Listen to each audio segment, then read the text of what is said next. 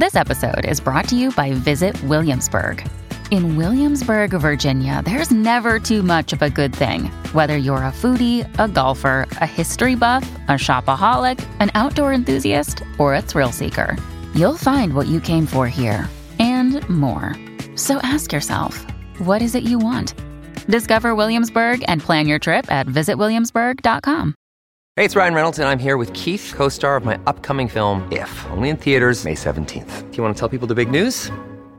All right, I'll do it. Sign up now and you'll get unlimited for $15 a month in six months of Paramount Plus Essential Plan on us. Mintmobile.com slash switch. Upfront payment of $45 equivalent to $15 per month. Unlimited over 40 gigabytes per month. Face lower speeds. Videos at 480p. Active Mint customers by 531.24 get six months of Paramount Plus Essential Plan. Auto renews after six months. Offer ends May 31st, 2024. Separate Paramount Plus registration required. Terms and conditions apply if rated PG. Hello, everybody. This is Marshall Poe. I'm the editor of the New Books Network. NBN listeners like to read books and buy them. So we thought we'd tell you that right now, our friends at Princeton University Press are having a remarkable site wide sale. You can get 50% off books, including ebooks and audiobooks, with the code 50, F I F T Y, at checkout until May 31. You can save some real money on Princeton University Press books. I encourage you to go there and check it out.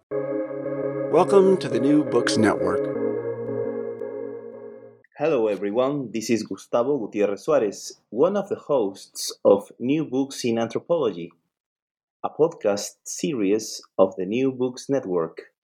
Today, we are here with Dr. Adrian Pearce, Associate Professor of Spanish and Latin American History at University College London.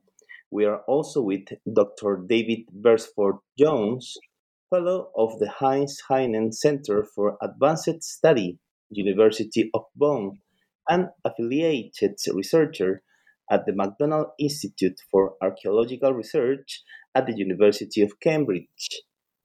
We are finally with Dr. Paul Heggarty, Senior Scientist in the Department of Linguistic and Cultural Evolution at the Max Planck Institute for the Science of Human History in Jena, Germany.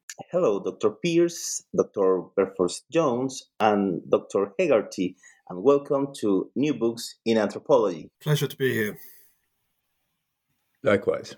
And for me. Hello. Thank you. Thank you so much for being here and talking to us about the book you have recently co-edited, Rethinking the Andes and Amazonia Divide, a cross-disciplinary exploration published by the University College London Press in 2020. I'm obviously more than happy to have this interview and thus offer our audience a close-up look to this outstanding, insightful book. Now, um, before we start to talk about the book itself, could you please tell us a bit about your academic life and the work you have been developing previous to the publication of the book? Well, my name's Adrian Pearce, and as you said, I'm Associate Professor of Spanish and Latin American History in the Spanish Department at uh, University College London. I came to UCL in 2016, so I've been there for five and a half years now, uh, from the Colegio de Mexico in Mexico City, where I lectured full time for three years. Um, I'd previously, previously been at King's College and other institutions. Um, over the course of my career, I've developed a number of research projects. The first was actually to do with uh, Spanish rule in the Viceroyalty of Peru, that's to say, in Spanish South America, or most of it in the early 18th century, the so called early Bourbon period. That gave rise to my second monograph. In fact, my first monograph came out of a postdoctoral project on British trade, commercial relations with Spanish America in the last half century, 60 years or so prior to uh, independence. And um, I'm currently working on a book on the Falklands War of 1982. I've also worked on uh, native peoples of the Andes in the 19th century. And I came to this project, as we'll doubtless hear later, uh, through the agency of Paul and David, my co editors for this book. Mm-hmm, mm-hmm. Well, I'm uh, David Beresford Jones. I'm an archaeologist. Uh, uh, as you said, I'm an affiliated scholar at the McDonald Institute of Archaeological Research in the University of Cambridge. Uh, I um, did my PhD there back in 2005 and uh, Um, since then, I have uh, worked in Cambridge in one form or another through various forms of uh, postdoctoral fellowship. Um, I would call myself an environmental archaeologist primarily. I'm interested in deep time uh, relationships between people and their environment and how they affect their environment. So I'm particularly interested in the story of the origins of agriculture uh, in South America. Um, which is, of course, a, the, the the most powerful example of people interacting with their environment over long, over deep time. Uh, I have worked on the south coast of Peru um, for more or less all my career. I've, I have uh, uh, run a research project in the lower Ica Valley. So it's particularly the coast of Peru, which I'm familiar with. Uh, in that sense, I'm not even an Andeanist, let alone an Amazonianist. I'm a Pacific Coast archaeologist, um, but uh, obviously, I'm um, uh, very interested in the in the in the in the deep time uh, prehistory of the Andean region generally. I'm Paul Heggarty. Um, again, as you said, I work at the moment in uh, Max Planck Institute for Evolutionary Anthropology in Leipzig, in Germany. I've been here for about 10 years on and off, moving around a bit, but still within the Max Planck. Um, I actually started off uh, working in languages, researching in languages, comparing languages, and and trying to, but above all, trying to use comparisons of languages to to find out what they can tell us about the past, about people's origins, basically where where they come from. Um, I've worked quite a lot on Indo-European languages, uh, languages of most of Europe and India, uh, Iran, and so on. Um, but also in the last 20 years or so, I've been working in the Andes, uh, particularly on Quechua, and then you know necessarily you need to look into Aymara as well and other languages like Puquina, uh, but particularly Quechua in my case. Um, but that's just the linguistic side. I've always been interested in other ways we can find out about the past, um, particularly archaeology. And um, for a while, where I met Cambridge, where I met David, in fact, was at the uh, Archaeology Institute in Cambridge, where he's still based. Uh, and there I was working with Colin Renfrew, a very well known archaeologist who we ended up taking on his first trip to Peru many years ago. Um, and the, the, the interaction with David led to uh, more or less the, the first in this long series of uh, interdisciplinary uh, meetings, conferences almost. Um, on the Andes. And so that led to a book called Archaeology and Language in the Andes, which I edited with uh, David. And but at the same time, I was thinking, well, actually, what about what about Adrian? Because I had known him from undergraduate days, and it was him who'd really who'd been to Peru before I ever had, and he'd got me into it. And he had then become a historian with a big focus on Peru. And so we tagged on another meeting uh, there, and that turned into another edited book, History and Language in the Andes, edited by me and Adrian. So and then it just went on from there. We've had lots more uh, of these conferences, uh, specifically trying to get linguists, archaeologists, historians, geneticists, anthropologists, just all talking to each other uh, and working out more about a more coherent history, prehistory for the Andes. Uh, and that's where this book came out of. This was just, just the latest book to come out of that long series. Now, um, how did you become interested in the theme of um, the Andes Amazonia divide? And, and how did you start to work uh, on this uh, specific book? Could you please tell us about the genesis and the process behind it? I think I might start on this uh, because it's actually quite a little little anecdote, really. Uh, one of our authors in the book is called Vera Tyuleneva, who I actually met by chance at the University of St. Petersburg. I can't remember which year it was, something like 2001. Uh, and she had set up um, a sort of just a bunch of students there who were very interested in. Uh, she's really a sort of art historian, but she was fascinated by South America. And she set this group of students up called New World. And I happened to be there at the time.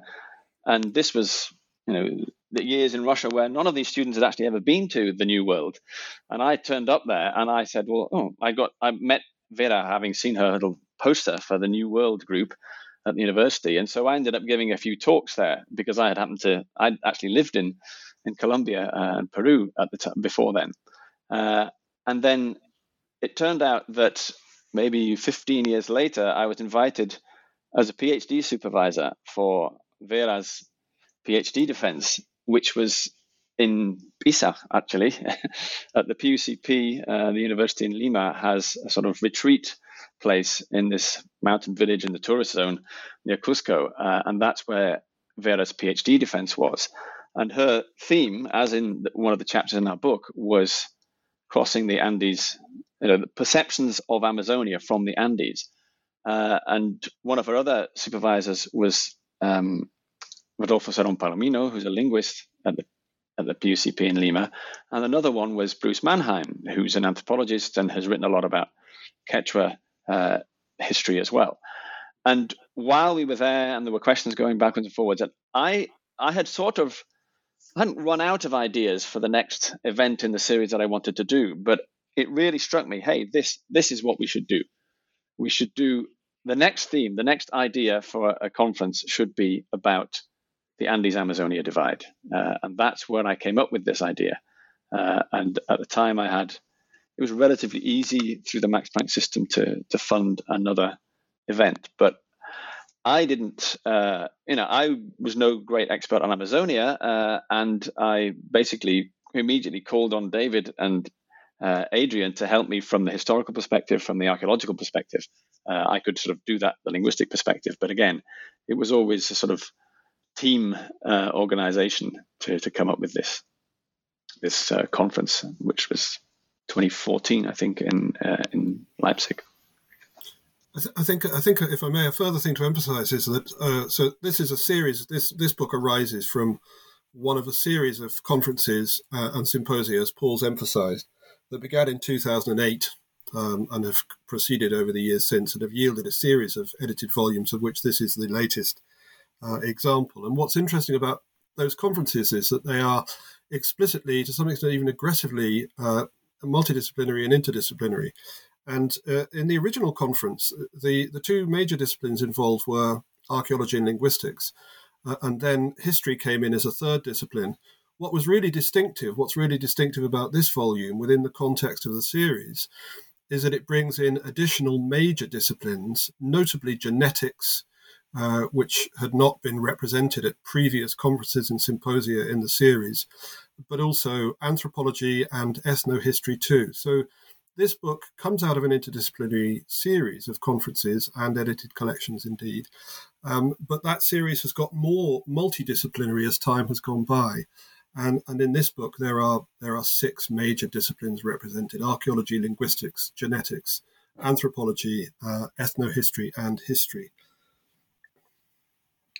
Um, now, um, you begin the book with an introduction where you make um, this statement uh, Nowhere on earth is there an ecological transformation so extreme and so swift as between the snow line of the high Andes and the tropical rainforest of Amazonia.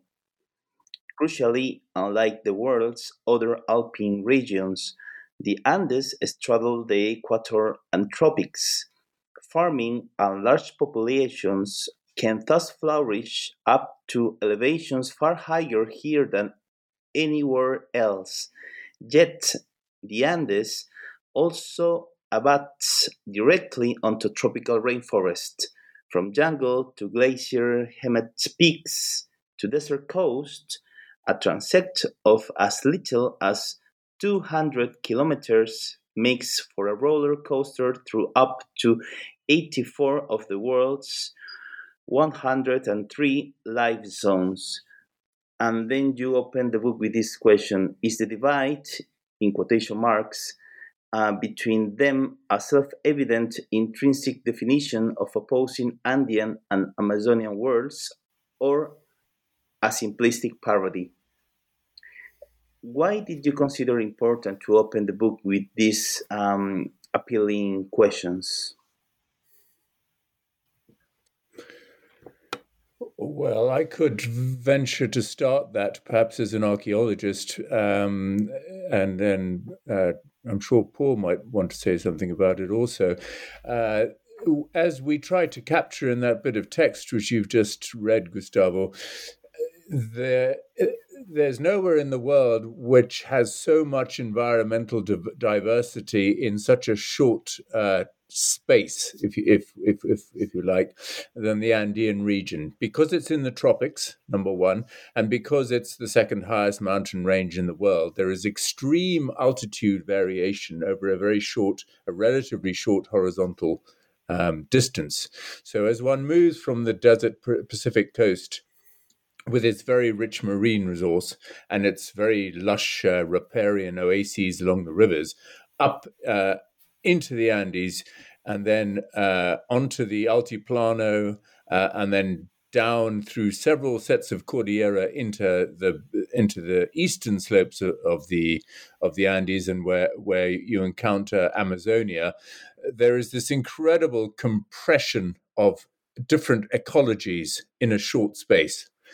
And that diversity is uh, critical to the story of agricultural origins, I think, in in uh, in um, in South America, uh, and uh, and it's also um, it's also what creates this idea of a divide in the first place, I suppose, because um, as we talk about um, in our introduction, uh, and I do a bit in the archaeology chapter with my Amazonian colleague Eduardo Machicado, Uh, there has long been, uh, both from the Inca perspective and the Spanish perspective, a, a certain view of Amazonia as a as a as a as a, uh, uh, a savage place, a place which was was difficult to to to uh, to enter, and that that is partly a geographical uh, feature.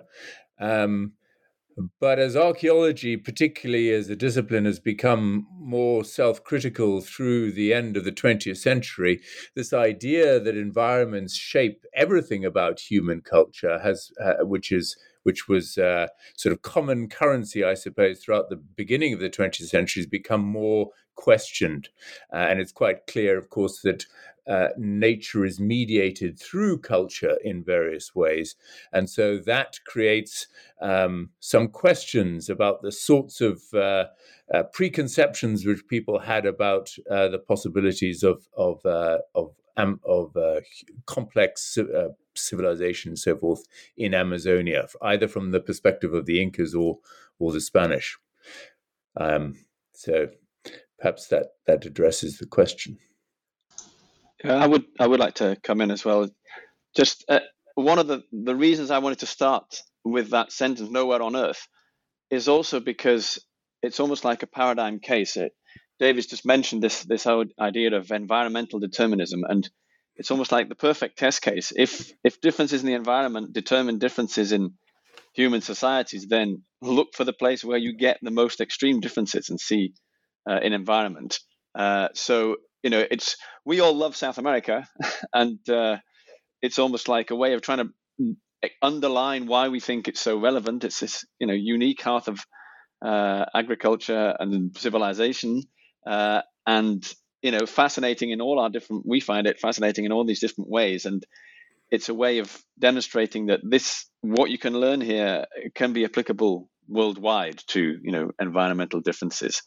You know that like um, again, as David said, it's well. There's a key question here of do do these environmental differences make huge differences between human societies, or do human societies and cultures do they specifically adapt so well to different environments that they mitigate those environmental differences, and so maybe they're not so different after all. And there was one other aspect to this, and which is why I ended up that that first that the sentence you quoted with, or is it a simplistic parody?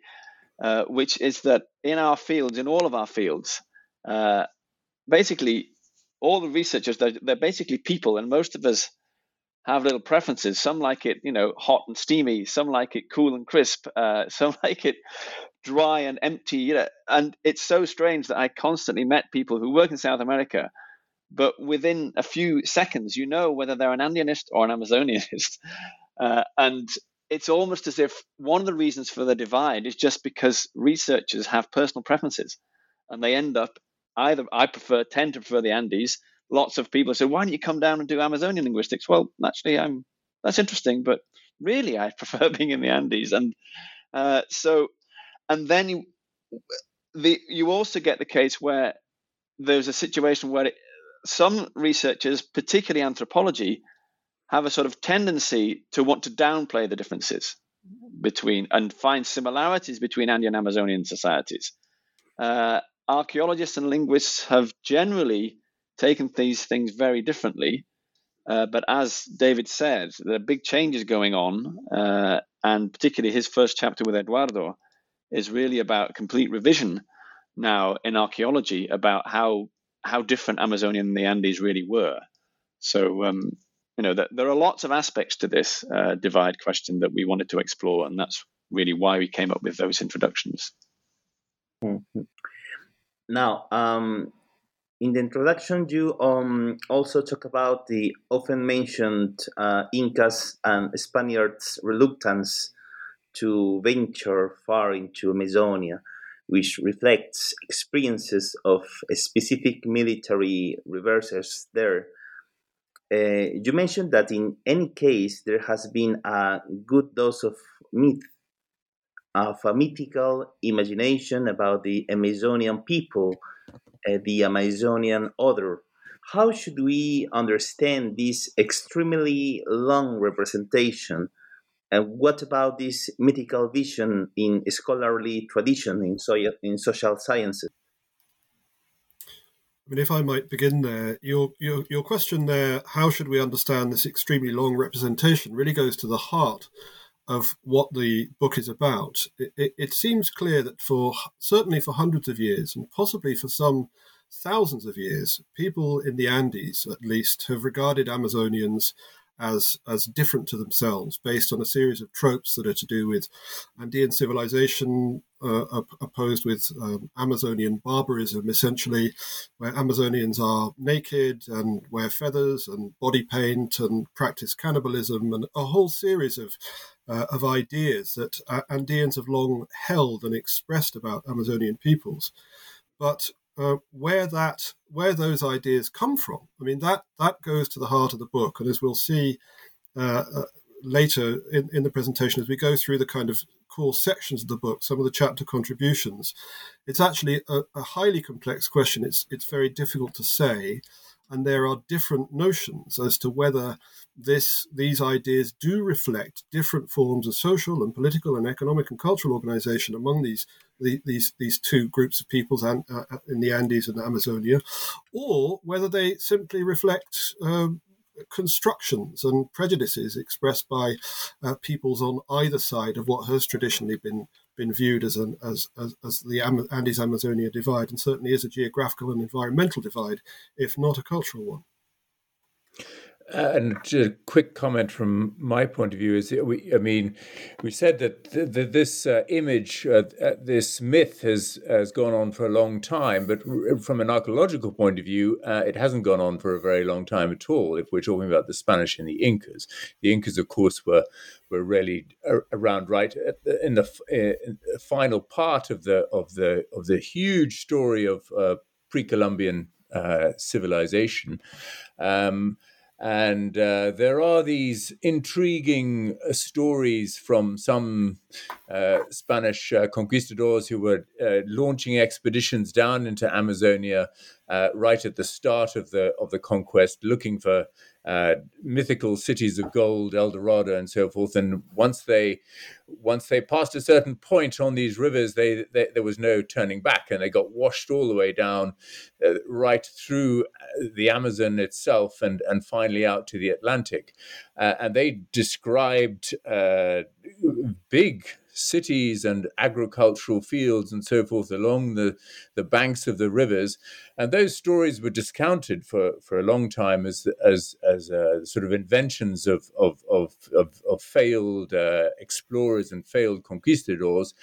Um, but it's quite clear, as Paul was alluding to, um, uh, the the the new picture of of uh, Andean archaeology is is that that they're, they're, very well that there were complex societies along the banks of these rivers and that there were large populations and there were significant agriculture. So. Uh, uh, yeah. Now, um, you also argue that um, the debate on Quechua and Aymara origins focuses less on whether expansive complex societies were responsible for their expansions and more on simply identifying which. Um, how should we understand this argument?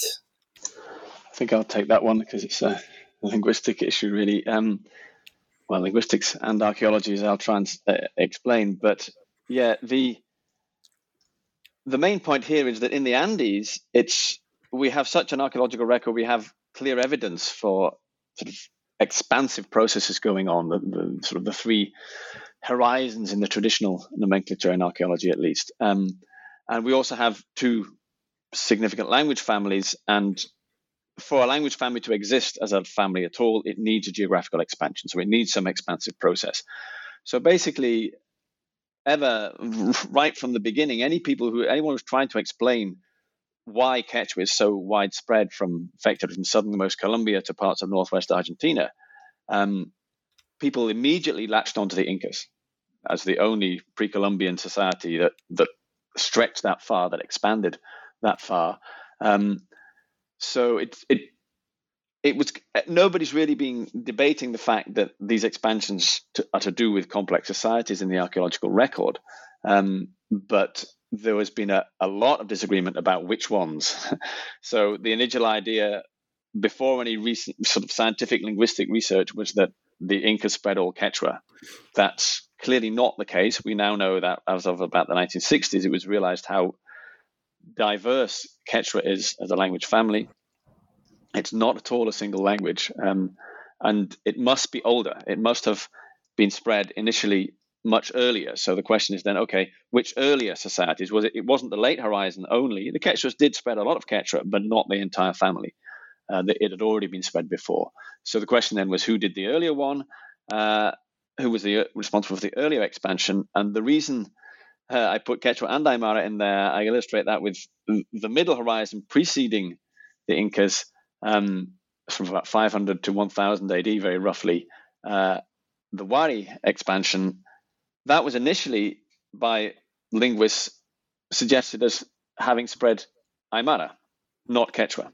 And David and I, uh, early on in, in this series of proposal of cross-disciplinary uh, symposia, we sort of pushed the argument that no, Wari could have spread Quechua, not Aymara. So this is why I'm saying it's more about identifying which uh, complex society spread which language family. Um, there's other questions as well uh, about the relationship between Tiwanaku and Aymara, which again looks like it doesn't really work very well. Uh, Aymara in the Altiplano is not that old.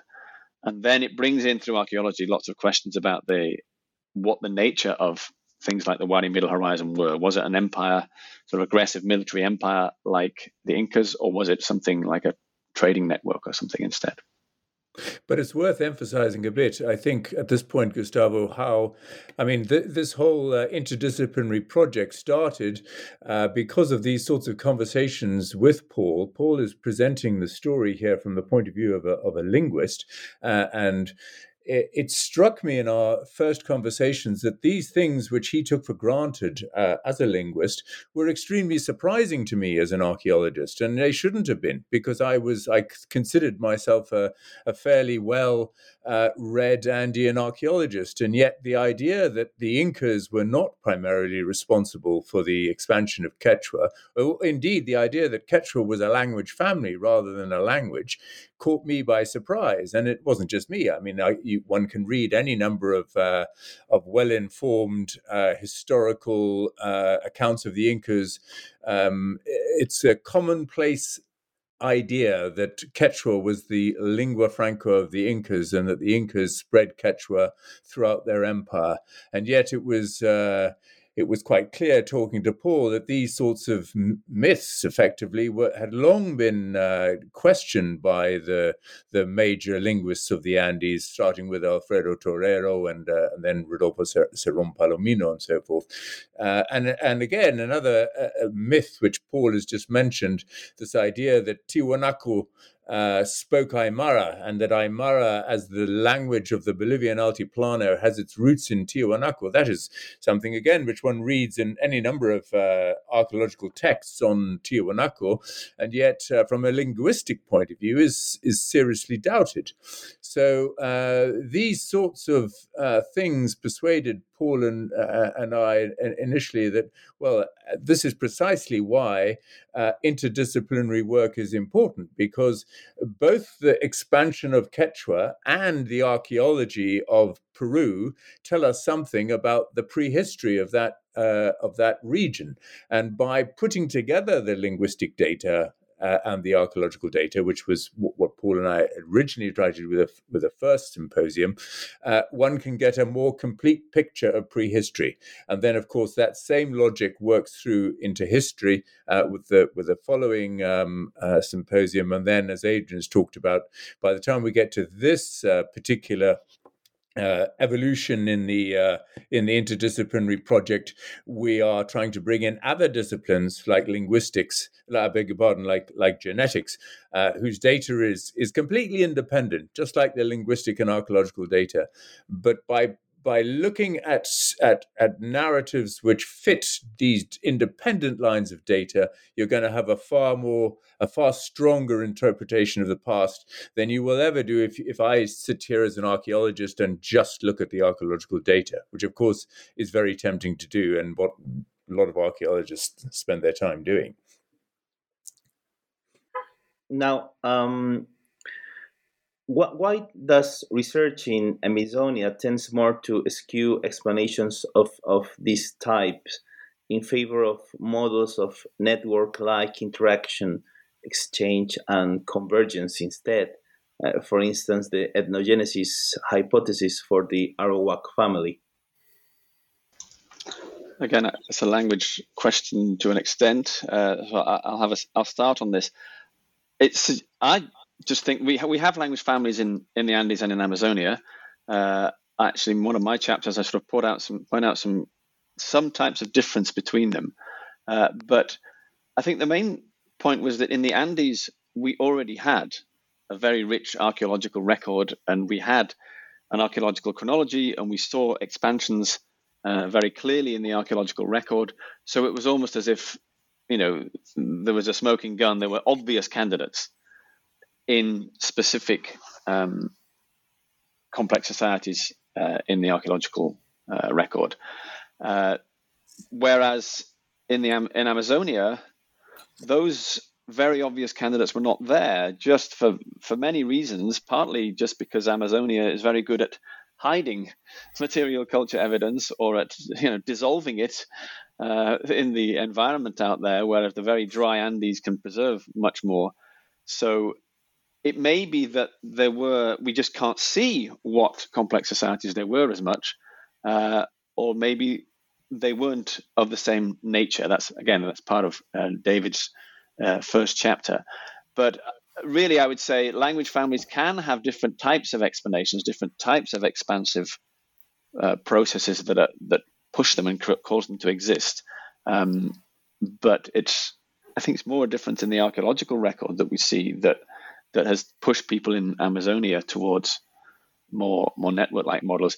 Another way of looking at it is actually if you talk to Andean Amazon Andean archaeologists or ethnohistorians, they are far more aware of the linguistics of the of Amazonia than Andean archaeologists Andean archaeologists were, and I think that's because they haven't got as much to go on in terms of material culture, and they really do their homework uh, on language families. It, it's a, a, striking difference between the Andes and Amazonia. I found was that in Amazonia, the archaeologists knew far more about the language families than they did in the Andes. It's worth, uh, in, in, terms of what Paul's saying there, the other point about Amazonia, of course, which we are pains to emphasize uh, in several places, is that it's immense.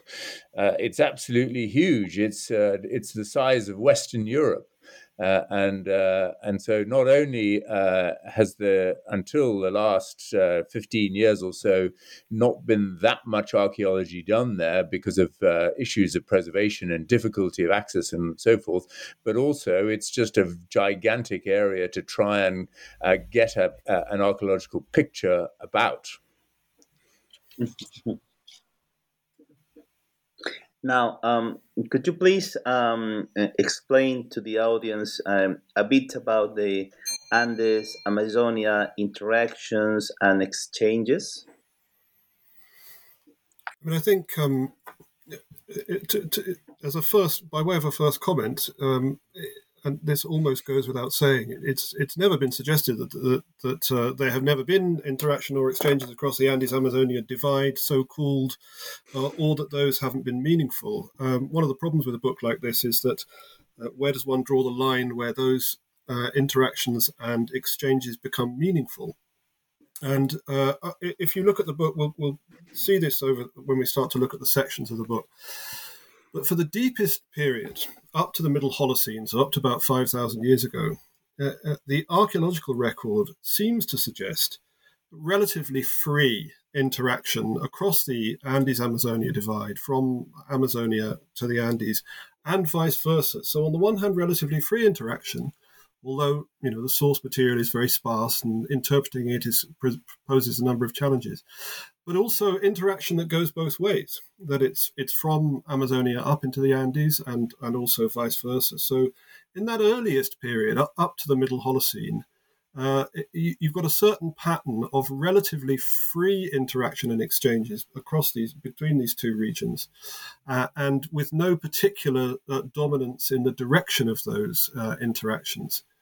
It's from the Middle Holocene and with increasing resolution into more uh, recent periods, into later prehistory, that two things appeared to, to emerge out of the record, and now not, not simply the archaeological or genetic record, but also the linguistic um, uh, uh, and, and to some extent ethno-historical or historical uh, record too.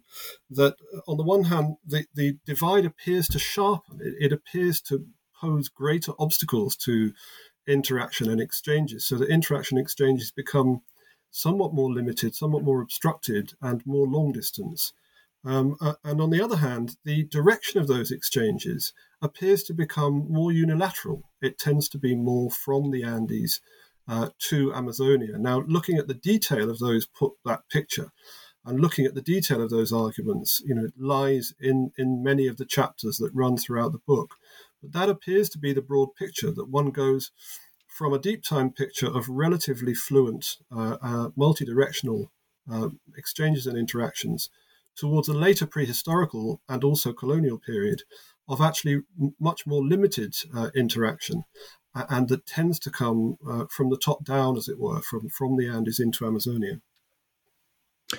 I, think that the one qualification I'd like to add to what Adrian's just uh, summarized very eloquently there is the question of uh, which archaeologists are always very aware of, which is the question of scale, both in time uh, and space. So uh, it's important to keep in mind that when one's talking about the deep time interactions, which which Adrian mentioned, we're talking about interactions over millennia.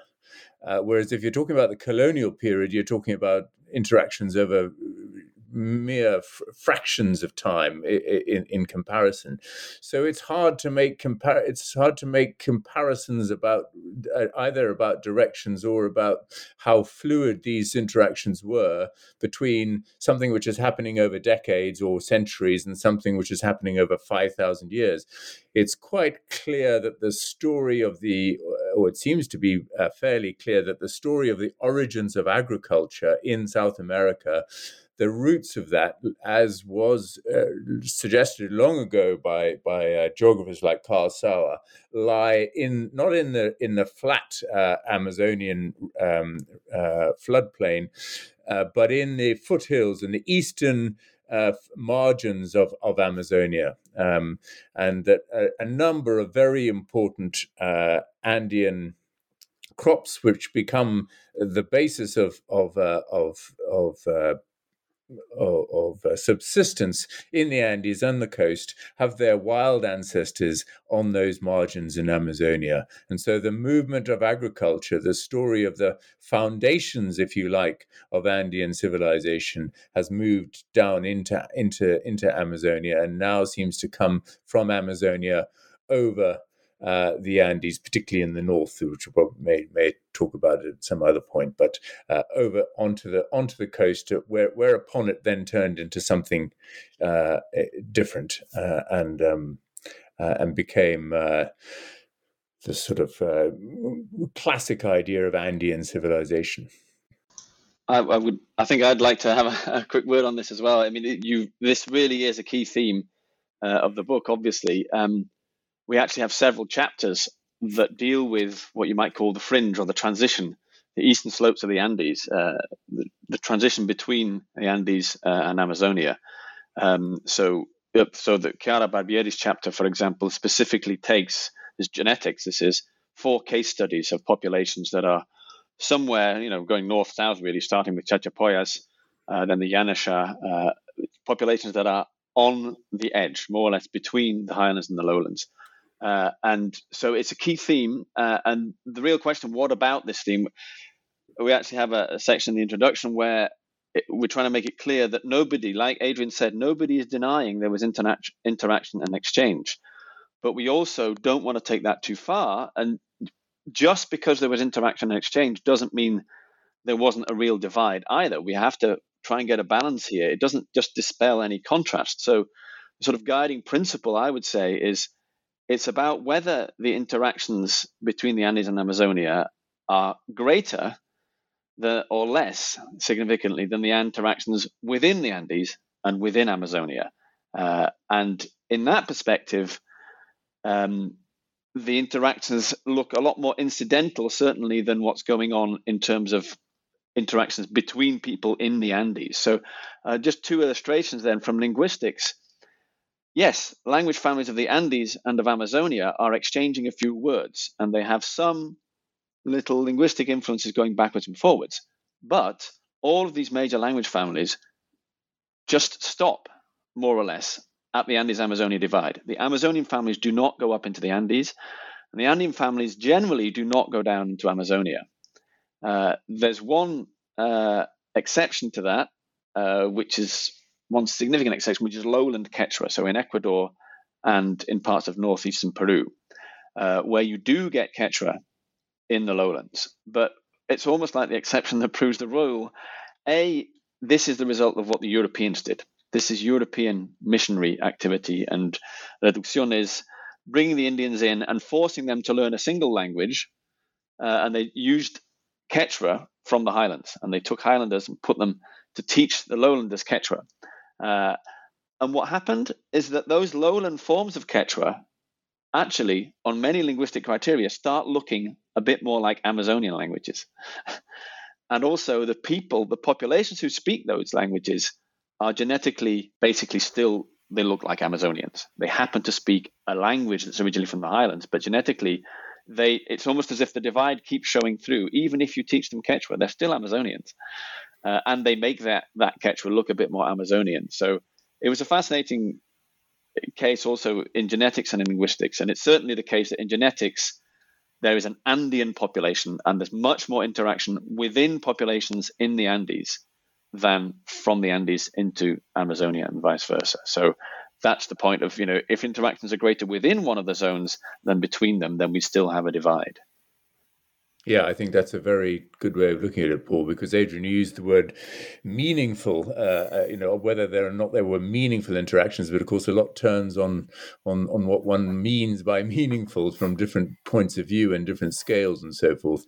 Um, so I think uh, just to to sort of add to what Paul said about the linguistics, it was striking to me. I'm not an Amazonian archaeologist, and so I, I, I uh, but it was striking to me that one of our contributors, uh, Heiko Prümers, who's a very uh, eminent German archaeologist who's worked both in the Andes and in Amazonia, one of few people I think who has done that, uh, made the point in his chapter that there, and he's he was talking about the uh, large area of uh, Llanos de Mojos in, in Bolivia with a lot of archaeology in it, a lot of uh, recently revealed complexity in the archaeological record, and yet he, he makes the point that there isn't a single artifact in in in, in all their uh, investigations of this area from which is clearly from the Andes, and vice versa. There isn't there. If one looks at the Andean uh, archaeological record, there aren't artifacts. There are plenty of raw materials, things like feathers and other very important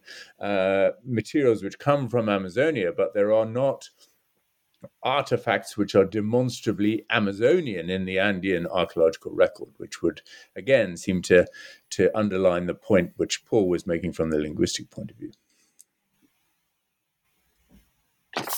Now, um, it is known that um, the Huarochirí manuscript registered in Quechua in the 16th century and translated to Spanish by the Peruvian anthropologist Jose Maria Arguedas as Gods and Humans from Huarochirí contains um, some references to political tensions between Andean and Amazonian gods, for instance, Pariacaca and Huallallo Carhuincho, respectively. Um, should we understand this kind of representations as references to long term Andes Amazonia interactions or division, or maybe both? Um, could you tell us a bit about um, this this case? I mean, I'm not uh, I'm not aware that in, uh, in, the book any of our authors uh, engage with that specific uh, case of, of an opposition between an Andean deity and an Amazonian deity. We have two ethno-historical chapters in the final section of the book um, by Vera Tyuleneva, who Paul mentioned earlier, and also by Cristiana Bertazoni, which look more broadly at kind of myths and mythification of Amazonian peoples by uh, highland peoples. I mentioned some of the tropes involved earlier to do with ferocious animals and kind of untamed nature and barbarism and nakedness and um, unintelligible languages and uh, body painting and all those kinds of things. Um, and, and interpreting what those mean, of course, is uh, difficult. Um, these are um, ethno-historical accounts that come from the early colonial period, but from uh, Andean uh, writers such as Huamán Poma de Ayala, and they consistently display this kind of othering or mythification of uh, the Amazonian peoples of the lowlands, and and um, how those tropes came about, how they became so deeply embedded. And for me, as a historian, a particularly interesting question why those tropes are then so similar to those that the uh, Spanish themselves developed with regard to Amazonians over the 300 years of the colonial period is is another question, and it's it's a it's a highly complex one. But as far as the, the Pariacaca uh, Carhuincho uh, opposition specifically is concerned, I don't I don't have much to to add. I would say that we do. We have a chapter that's not entirely unrelated. The chapter by uh, Alex uh, Herrera and his his changing Andes Amazonia dynamics is a title. It, it, it says El Chuncho meets El Inca at the end of the Marañón corridor. So really, that's the sort of case study where we look also in uh, into you know the same sorts of myths uh, and religious uh, ideology and differences between the Andes and Amazonia uh, comes into that uh, in, um, but it's it's at the at the Marañón basically. Uh, so again, that chapter, yeah, I, the fact that there seem to be different sort of sets of deities and tensions between them, more or less fits with my uh, an overall take that I that, that, I mentioned before that there are there are clearly interactions, there are clearly things going on between Andes and Amazonia, but even again there there seems to be this contrast. People perceive them to be two different uh, worlds almost, even in a, a, ritual sphere as well. So um, I think people interested in that theme might want to look at uh, that chapter by Alex Herrera as well. Mm-hmm. Um, now, um, why did you choose um, an interdisciplinary approach to question the Andes Amazonia divide? How did you come to this interdisciplinary approach, and and what do you think about the challenges of applying this outlook for studying Andes and or Amazonia from now onwards? Um, you argue that even if many of us now talk the interdisciplinary talk, it is still the case that rather few of us actually walk the interdisciplinary walk. Yes, I mean, I, I, I crafted that particular phrase for our co-authored introduction, even if as many of us now talk the interdisciplinary talk, it's still the case that rather few of us actually walk the interdisciplinary walk. And the reason I wanted to highlight that was my own experience of being involved in a project, which, as Paul and David have pointed out, they originated with them and out of conversations between a linguist and an archaeologist, actually, many of them taking place in a pub in Cambridge. Uh, when it became apparent just how little um, each discipline knew of the other's methodologies uh, and also kind of um, orthodoxies, uh, and therefore how much could be gained by staging a focused conversation between those disciplines. And the, um, I think somebody's typing, which is making it somewhat difficult.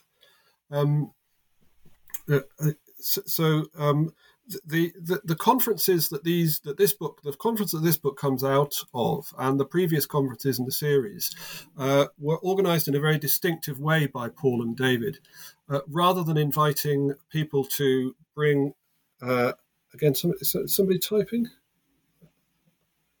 Um, ra- ra- rather than inviting uh, scholars to the conference, and, and all the conferences were by invitation rather than by open call, to speak to, uh, you know, for, for a standard kind of 40, 45 minutes on, on a specific aspect of their current research.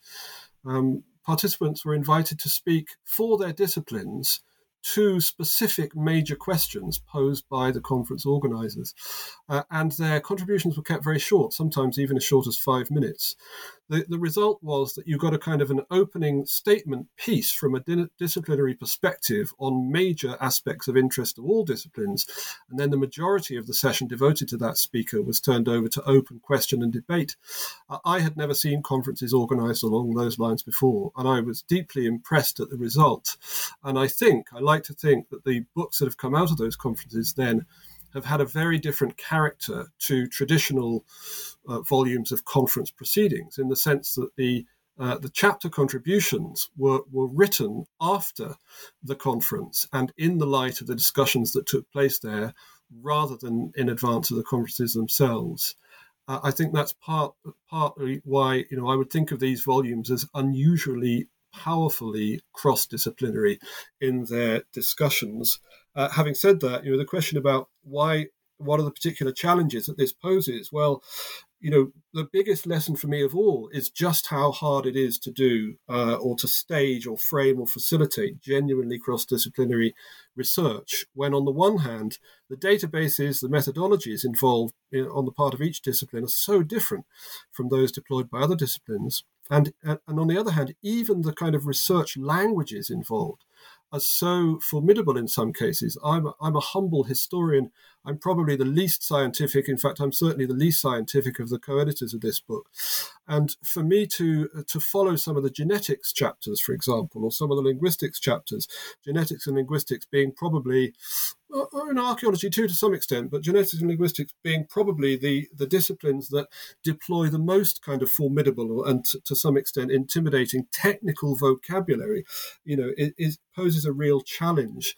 And when we were editing the chapters, we were often forced to invite our contributors to seek to find a simpler form of language, a less jargonistic form of language, to use less technical vocabulary so as to make their contributions accessible to uh, to reader, readers from other disciplines.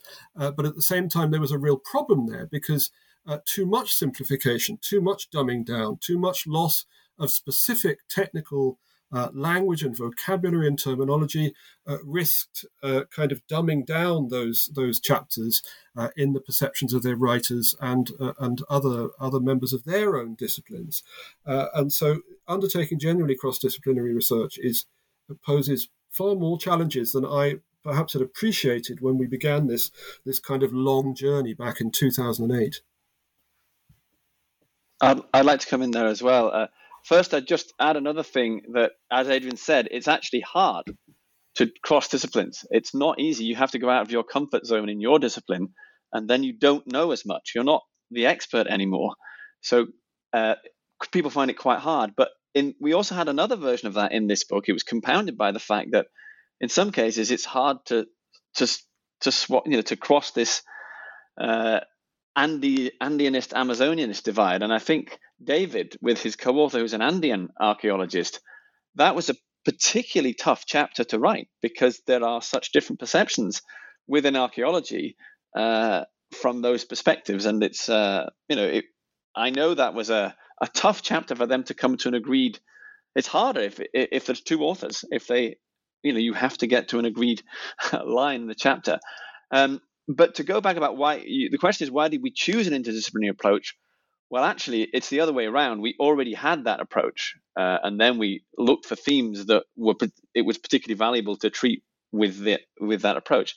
I will say a word here for um, sort of the inspiration behind all of this got me into it a, a long time ago. We called the first book, David and I called it Archaeology and Language in the Andes. Now, there was a book by Colin Renfrew, who was a professor at Cambridge, long before that in 1987 called Archaeology and Language. And he, in many ways, was a sort of uh, one of the first people who really made a very big. He's he's an archaeologist. Uh, made a very big effort to bring these disciplines together. Uh, and it was basically when I read his book, Archaeology and Language, as um, and I was doing my masters, that I actually then met Colin Renfrew. I was in Cambridge, and I met Colin Renfrew, uh, and years later, I turn up in Cambridge specifically because I had applied for a research project with him. And that's what brought me to Cambridge. And that's where I suddenly found that was David there who was doing the Andes and the archaeology of the Andes, and I've been doing the linguistics of the Andes. So it all sort of came together. Uh, the funding for the initial conferences was, you know, they were keen on cross disciplinary proposals. And, and what I would say really is the whole point here is that the whole is greater than the sum of the parts. So if you have your take on the past, on prehistory, from each of your disciplines, that will tell you something. But it's only a little narrow window because you can't see everything only through the material culture, only through the languages, only through genetics. If you can combine all of those, then you you add those different perspectives together, but then you can start seeing how they all fit together and you get a much more sort of holistic or coherent prehistory. And I th- that's why I think it's it, it's it's better to do it in interdisciplinary ways, and it was an obvious idea theme to run with Andes Amazonia. It is in theory. I think we all agree with that, which is why we promoted this this idea. But I just wanted to add a little bit to the to this point which Adrian was making about the challenges, because I wonder sometimes, as an archaeologist, uh, and looking at the at, at you know, I, I, most of my research is in in uh, the origins of of, of agriculture and uh, and human interactions with the environment. This interest with uh, synthesizing linguistics in archaeology and other disciplines in archaeology has evolved, as we've talked about, through uh, our interactions uh, at Cambridge back in 2008, and and and Colin Renfrew's book, Archaeology and Andy which uh, archaeology and language, which was looking at the origins of Indo-European, which Paul has mentioned. But I sometimes wonder, really, whether uh, how successful uh, some of these efforts are, because I don't think that archaeology and lang- Renfrew's book, Archaeology and Language, is a it's a wonderful book. I don't think it's it's the orthodox. It's accepted as the orthodox uh, explanation for Indo-Europeans expansion. I think that I mean, Adrian made the point that one has to simplify the interpretations and the pictures, the narratives one is putting together uh, for from one discipline to the other. And I sometimes think that archaeologists looking at at, at what we have tried to do in the Andean case. Uh, probably think that some of our the models which Paul and I have promoted are simplistic in some senses. I think that's because they haven't really uh, uh, got to grips with the linguistics, or they're not prepared to accept uh, the uh, the uh, expertise of, ling- of linguists. I mean, there, there, needs to be a certain amount of uh, interdisciplinary respect in order for this to work. So you need to know uh, who, in, for instance, linguistics, is putting forward the orthodox stories. I also wonder, from a linguistic point of view, Paul, whether any of our uh, eminent linguistic colleagues have been persuaded that their models for pre for the explanation of prehistory uh, uh, of the language expansions of the Andes uh, have changed their views as a result of this interdisciplinary work.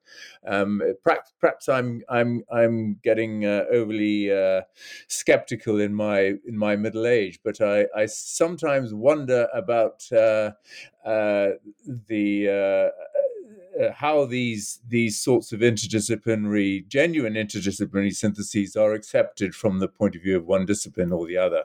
It's far easier just to continue to plough one's own furrow and uh, get more and more sophisticated in the in, within one discipline. I mean, if, if I can just come in there with, with a further comment, uh, picking up on what David's just said, uh, another fascinating thing is that not only is interdisciplinary research of this kind difficult to produce, but it's difficult to consume too, because it tends to fall between the cracks between disciplines, even in the very vehicles for their publication. So, uh, an earlier volume in the series that I ed- edited with Paul, History and Language in the Andes, was reviewed in the preeminent uh, Journal of, of, of, Latin American History by a historian of Latin America. And the review was very positive. But uh, this historian reviewed the book as a book on history to be published in a journal for historians, and therefore assessed it on its value as, as a work of history instead of assessing it as its uh, on its value as, as an interdisciplinary work and therefore missed, in my opinion, much of the real substance, the real contribution of the book by judging it only on one of the two pillars on which it was based and, and missing the linguistic picture. So I think that's probably, uh, you know, partly speaks to those issues that David was uh, raising about just how how how much of an impact, how how you know the, the, the kind of capacity for penetration of works like this of, of, of the different disciplines involved. I think I would come in just also to take up that issue and the one David raised. Um, I would certainly say that in linguistics, although the some of the sort of established hypotheses are still sort of kicking around, it has had a huge effect. Uh, and there is absolutely there's no consensus now at all, which there was before. Uh, it, there was more or less consensus on the traditional uh, view of what spread the language, the main language families, Quechua and Aymara, and that has been shattered. And there is no, there are even defenders of that hypothesis have said, okay, I think this part is wrong, or they've they've tried another proposal. Uh, so everything is in flux, and uh, it has certainly woken people up, uh, and people are looking much more, much very differently now uh, to how they did uh, before we started this series of uh, of interdisciplinary conferences. I think it has shaken them out of their complacency within one discipline, and they realize that they can't just get away now anymore with saying, "Well, the linguistics proves this," even if it's something that's archaeologically implausible. So, I think it has made an impact, and it will. It's almost it's almost become expected now that people take the archaeology very seriously when they're trying to propose explanations for the uh, language expansions. Let's hope the archaeologists take the linguistics equally seriously. Now, um, the book contains five parts. Part one, Crossing Frontiers, Perspectives from the Various Disciplines. Part two, Deep Time and a Long Chronological Perspective. Part three, overall patterns and alternative models. Part 4, regional case studies from the Altiplano and southern Upper Amazonia. And Part 5, Age of Empires, Inca and Spanish colonial perspectives. Um, what, why did you um, choose to organize the book this way? So the uh, the book contains actually 25 chapters grouped within those five sections, which means that the chapters are actually quite short. The brief to contributors was that chapters should be around 4,000 words in length. Some are somewhat longer, some are somewhat shorter than that. But they're grouped together in those five sections. The first one, Crossing Frontiers, Perspectives from the Various Disciplines, includes five chapters that set out the broad disciplinary perspective overall, a presentation of methodologies, data sets, first principles from the perspective of archaeology, uh, linguistics, genetics, anthropology, and then there's a fifth chapter um, uh, called the Andes Amazonia Culture Area. That's by Tom Zuidema, an extremely eminent and distinguished uh, ethnohistorian and anthropologist of South America who uh, unfortunately passed away, having uh, attended the conference and submitted his broad based, wide ranging, and interesting. Uh, chapter. So those uh, those uh, that first section really is intended to provide kind of review footings for the other chapters by setting out core methodologies, data sets, and tools for interpretation available for, to each discipline. The remaining sections are, as you've said, uh, part two on deep time and the long chronological perspective, part three overall patterns uh, and alternative models, part four regional case studies, all of which come from the Altiplano and southern Upper Amazonia, and part five Age of Empires, uh, Inca and Spanish colonial perspectives. And what that means is that after section one, in general terms, the book is organized chronologically from deepest prehistory, actually, in some cases, back to first settlement, up to the Spanish colonial period, and with increasing resolution from the very broadest scale and topics to more detailed case studies and more recent times. And the other thing to highlight is that sections one to four have the disciplinary mix of archaeology, linguistics, uh, uh, genetics, and anthropology, while section five again discussing the most recent period uh, and the Inca and Spanish empires uh, uh, draw on ethno-history and history. So that's the kind of broad uh, organization of the book. Now, what are the main ideas and contributions uh, provided by the first part, Crossing Frontiers, Perspectives from the Various Disciplines? Um, well, um, I'll, I'll take this one on. This is um, yeah, as Adrian said, to an extent, what we're doing here is basically this is this is the background you need.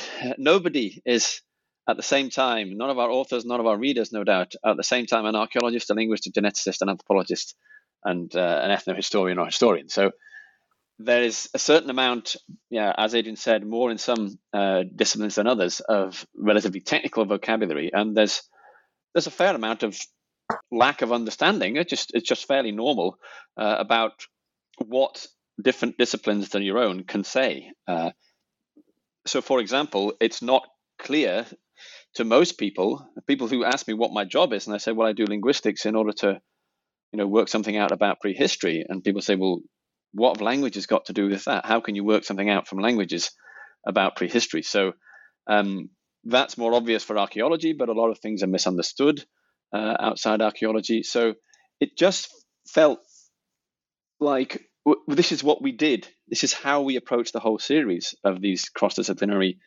meetings, deliberately trying to foster understanding and feedback between the disciplines. Um, so, like just like we had sort of short talks from each discipline on each topic, we thought we better have a general introduction so that more or less so that once you've read the introduction, you you now have all the information you need to better understand any of the chapters from any of the different disciplines.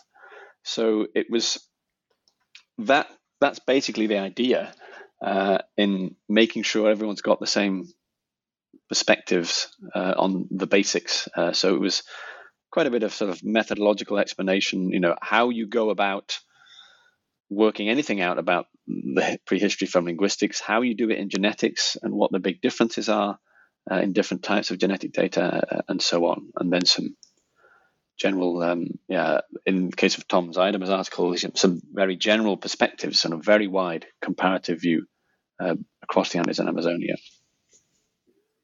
But very difficult chapters to, well, if I talk to, to just about the archaeology chapter, which uh, I co wrote with Eduardo Machicado, so he's an, uh, an Amazonian archaeologist principally, and I'm an Andean archaeologist it was a very difficult chapter to write because Paul has, has, has, summarized the objectives of these chapters, but to do that in, in 6,000 words or whatever, uh, to, to actually synthesize a history of the discipline covering vast areas, Amazonia and, and, and the Andes, a history of the di- of, of the discipline of archaeology through through uh, through the 20th century and into the into the 21st century, and talk about methods and talk about how methods have changed through that time and how those methods and the changing methods bear on the changing archaeological story was was an impossible, almost an impossible job. And I know that Eduardo and I certainly,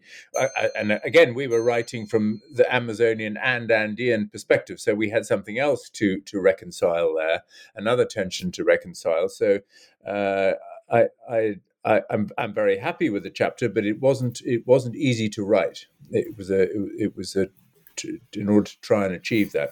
I think Paul did a grand job in his linguistics chapter. Lars uh, uh, Fehren-Schmitz is an eminent geneticist. He did a, a, a very good um, introduction to the methodology of genetics, I would say, uh, in that chapter. Um, and then we had an excellent contribution from uh, Alf Hornborg, an anthropologist, uh, an eminent anthropologist of, of, the Amazonian area, who gives a very useful uh, anthropological perspective um, onto this question of the uh, the so-called Andes Amazon divide, which I'm sure we might return to somewhere towards the end. Yes, I mean, I think what's what's striking about uh, this section, section one, where you have broadly the presentation of the perspective from archaeology, linguistics, genetics, and anthropology, is that an- anthropology immediately establishes itself as the discipline that is most skeptical of the notion of an Andes Amazonia divide.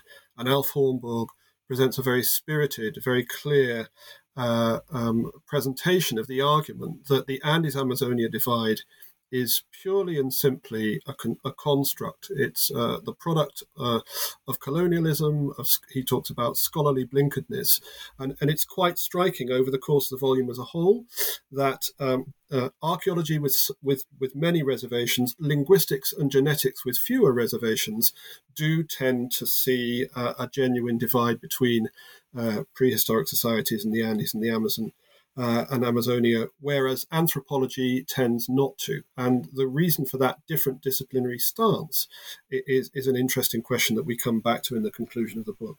But the, that that perception of a divide uh, from an archaeological perspective has changed very significantly recently, which of course is one of the things we were trying to capture in our in our chapter, Adrian. Yeah, I mean, yeah. uh, so I mean, the the point about the colonial history here, I think, is we talked earlier about these uh, Spanish explorers who or conquistadors who claimed to see large agricultural societies uh, down the the banks of the Amazon. So this this speaks to this rather simplistic, uh, big picture change in the human trajectory, which is always under underlain archaeology's view of the world, which is a change from you know human beings as existed as hunter gatherers for for well for, for hundreds of thousands of years, and then relatively recently, in the last ten thousand years, they adopted agriculture. They changed their relationship with their environment completely. They domesticated plants and animals, and that is the basis for complex society and civilization and the internet and podcasts and all that sort of thing. That's the sort of overall big picture story. But within that, there's a huge amount of complication. So the the general picture then of Amazonia from the from the uh, certainly from the Spanish perspective, the colonial perspective, and then through into history, was that Amazonia was full of hunter gatherers, whereas the Andes had civilizations and agriculture. To be very crude about it, now we now know that that's not so.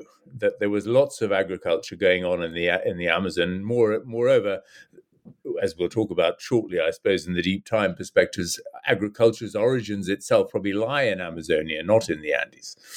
So um, uh, it's quite clear that there was agriculture and complex societies going on in Amazonia, and that has been a big feature of archaeology in South America in the last 15, 20, 20 years. But that doesn't necessarily negate the existence of a Andes Amazon divide, because as Paul uh, was defining things earlier, there are uh, ways of looking at this, and it may be that they, you know, have interactions between complex societies in Amazonia and in and and within the Andes, and which and and not necessarily between the two. Now, let's move on to the next part, part two deep time and long chronological perspective. Um, what are the main uh, ideas and conclusions in this part? Well, I've just been alluding to those, I suppose. Uh, the, we're talking here about, first of all, about the population of the America Americas as as a whole, and and f- for that, that's a that in itself is a somewhat contentious story, and it involves genetics and archaeology and so forth. But we, one of our contributors, uh, Tom Dillehay, is one of one of the authorities in that particular question, and uh, and so he contributed. Uh, a chapter on on what we know about uh, the the first population. We know that you know as the as the Pleistocene ended and the Holocene began, so as the ice uh, from the Ice Age melted, you had two things going on. First of all, the ice sheets on the top of North America uh, started to get smaller, and secondly, the sea level started to fall. So there was a relatively short window where modern humans could come across Beringia from Asia into North America uh, and into the Americas, and that happened. I mean, as I say, it's a, it's a, it's a contentious issue, but somewhat, let's say, somewhere around thirteen thousand years ago. So, in the whole human trajectory, that's more or less yesterday, very short space in time, and then both continents were populated by by people very quickly, uh, and the Andes Amazon divide doesn't really have any bearing on that story. I mean, clearly there were lots of differences in environments which people had to adapt to as they moved down through the Americas. And some people ended up uh, in Amazonia, and some people ended up on the Pacific coast of South America, and some people ended up in the Andes. But in terms of those very early time depths, uh, the late Pleistocene, um, there are very quickly people in all of those environments. So there's no perceptible divide in Amazonia I, uh, between uh, between Andes and Amazon at, at, that time depth, and I think that's probably the one of the things Tom Dillehay was emphasizing in, in his chapter.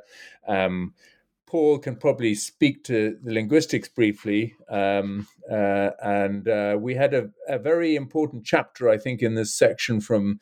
Um, uh, a Peruvian archaeologist, well, a German who's spent his whole life in Peru, Peter Kaulicke, a, a, very important contribution, I think, on the interactions between Amazonia and the coast of Peru, specifically the north coast of Peru, uh, around about 7,000 years ago. Uh, so, when the story of, of agricultural origins gets going, and as I mentioned earlier, you've got various plants such as uh, manioc and the sweet potato, peanuts, certain bee, phaseolus beans, and so forth, which seem to have their, uh, or certainly have their ancestors in, in Amazonia, coming across in across the Andes and, and appearing on the coast of Peru as a package of plants in an agricultural and a new agricultural subsistence to add to marine resources, which had always been the foundation of of uh, of many people's subsistence on the coast of Peru.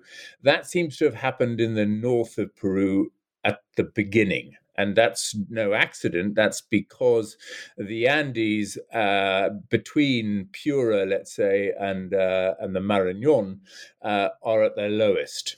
So you have the much easier possibility and, and much more um, interaction of environments, if you like, between those parts. The the, the Huancabamba Depression is, is what it's known geographically as, I think. Um, and so it's no accident then that you get the very first hints of of uh, iconography and um, social complexity not really in the very famous sites, uh, more famous sites now down on the central coast of Peru, like Caral, but the earliest ones in in in, in Huaca Prieta, which Tom Dillehay has excavated, and and Ventorón um, in Lambayeque. Um, so that's what Peter Kaulicke is talking about in that chapter, and I think it's a it's a it's a it's a very um, useful summary of, of that story of interaction at these very early time depths between um, between the Andes and, and the Amazon, or between the Amazon and the Andes, let's say. Paul, I don't know if you want to say something, anything about the linguistics there.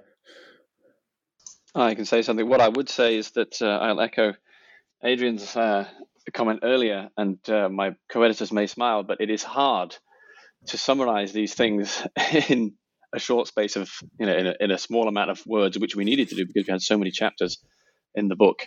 Um, this chapter actually was one of the shortest I could come up with because, as the, as the title says, there actually isn't that much to say. That's the main point, but it, it's a real cross-disciplinary problem, uh, particularly in that geneticists have sort of run with some very old and completely outdated and methodologically invalid ideas about what language can say about the first settlement of the Americas. Uh, in practice, it's virtually nothing, but uh, there has been almost as if geneticists were, were desperate to find some way of classifying their populations in order to do their comparisons. And so they have taken what they call ethno-linguistic uh, identifiers, but for linguists, they're just not valid. They're more or less archaeological, they're more or less uh, geographical things. So it's basically a non-valid group of population samples, and so it's it, it was really sort of cross-disciplinary warning. Uh, you know, don't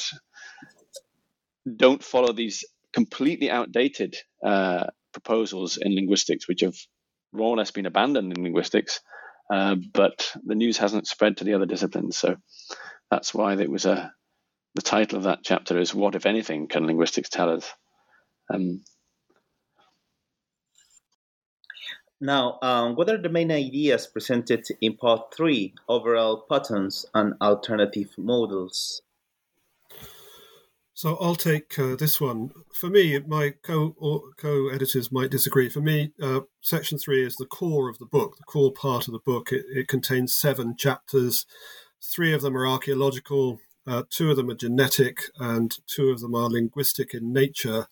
In point of fact, the final chapter in that section, chapter 3.7, which is by Tom Dillehay, again, a second chapter contribution to the book from him, co authored with Brian McCray and Patricia Netherly, is something of a, of a distinctive case. Um, it's called The Pacific Coast and Andean Highlands Stroke uh, Amazonia. And what Dillehay and his co authors do there, very interestingly, it's kind of a think piece, it's kind of a provocative uh, essay in which he, they start out by noting that there's been this, this notion of an Andean co-tradition. And the Andean co-tradition unites the, the highlands with the coast uh, and is distinct from and is constructed to some extent in op- opposition to uh, Amazonia on the other side of this putative Andes Amazonia divide. So uh, what Dillehay and his co-authors in that piece say is, well, what if we were to take the Pacific coast in isolation, or not in isolation, but as a unit interacting with the highlands uh, and arguably even with the eastern lowlands too. Uh, let's let's pick apart the Andean co-tradition and think in terms of the coast. And having started to do that, they then think about alternative potential co-traditions. So you could have a co-tradition that unites uh, the Andes and Western Amazonia, for example, or the north coast of Peru and the eastern Montaña. They even play uh, play with the notion of a of a tri tradition, uh, which would uh, unite coast highlands and eastern lowlands. And they talk about a region like Chachapoyas uh, as potentially pr- uh, fruitful in that kind of thinking, where you get this kind of mixture of highland, lowland, and coastal traits. So that chapter uh, seeks to do something quite distinctive. The other six chapters in the section, though, uh, start to build the picture that I referred to uh, right back at the beginning of this podcast about how, up until the Middle Holocene, certainly, about 5,000 years ago, it's actually very difficult to detect any meaningful divide between Andes and Amazonia. But that from that point on, with some deeper roots too, uh, the, the, the notion of a divide seems to gain more currency, certainly among those uh, uh, uh disciplines of genetics and linguistics, and also uh, to some extent, at least, uh, archaeology, but with many caveats, and that that that increasing sense of, an, of a divide between Andes and Amazonia then becomes much stronger over time until by late prehistory, it's already, uh, uh, in, in the view of some of our authors, certainly, an established fact. And the, the most, one of the most striking cases of that, uh, or statements of that case, is Daryl Wilkinson's chapter 3.1, titled How Real is the Andes Amazonia Divide? An Archaeological View from the Eastern uh, Piedmont. And Wilkinson, who's done his field work in the Amaybamba Valley in southern Peru, uh, begins by noting that, or, or, or, by describing the Piedmont itself, the Montaña, uh, as a distinctive region in its own right. It is neither Andes nor Amazonia. It has its own uh, characteristics. And that's emphasized by his striking uh, claim that this region, the Piedmont, was the last major region of South America as a whole to be settled by humans. Something that I found uh, very striking. And as late as after 1000 uh, BP, and um, uh, Wilkinson notes that when that region was settled, it was done from the Andes. Uh, there's an initial incursion uh, spontaneous f- first colonization, followed in, in later prehistory by formal incorporation into the Inca Empire. And uh, for, for Wilkinson, certainly, an archaeologist of the Andes, uh, there's no question that the, uh, that the Andes Amazonian divide was, in fact, real. He talks about it, he uses the term stark uh, in actual fact. Now, the other archaeological contribution to that section uh, by the distinguished Amazonian archaeologist, the Brazilian uh, Eduardo Goes Neves, uh, rethinking the role of agriculture and language expansion for ancient Amazonians.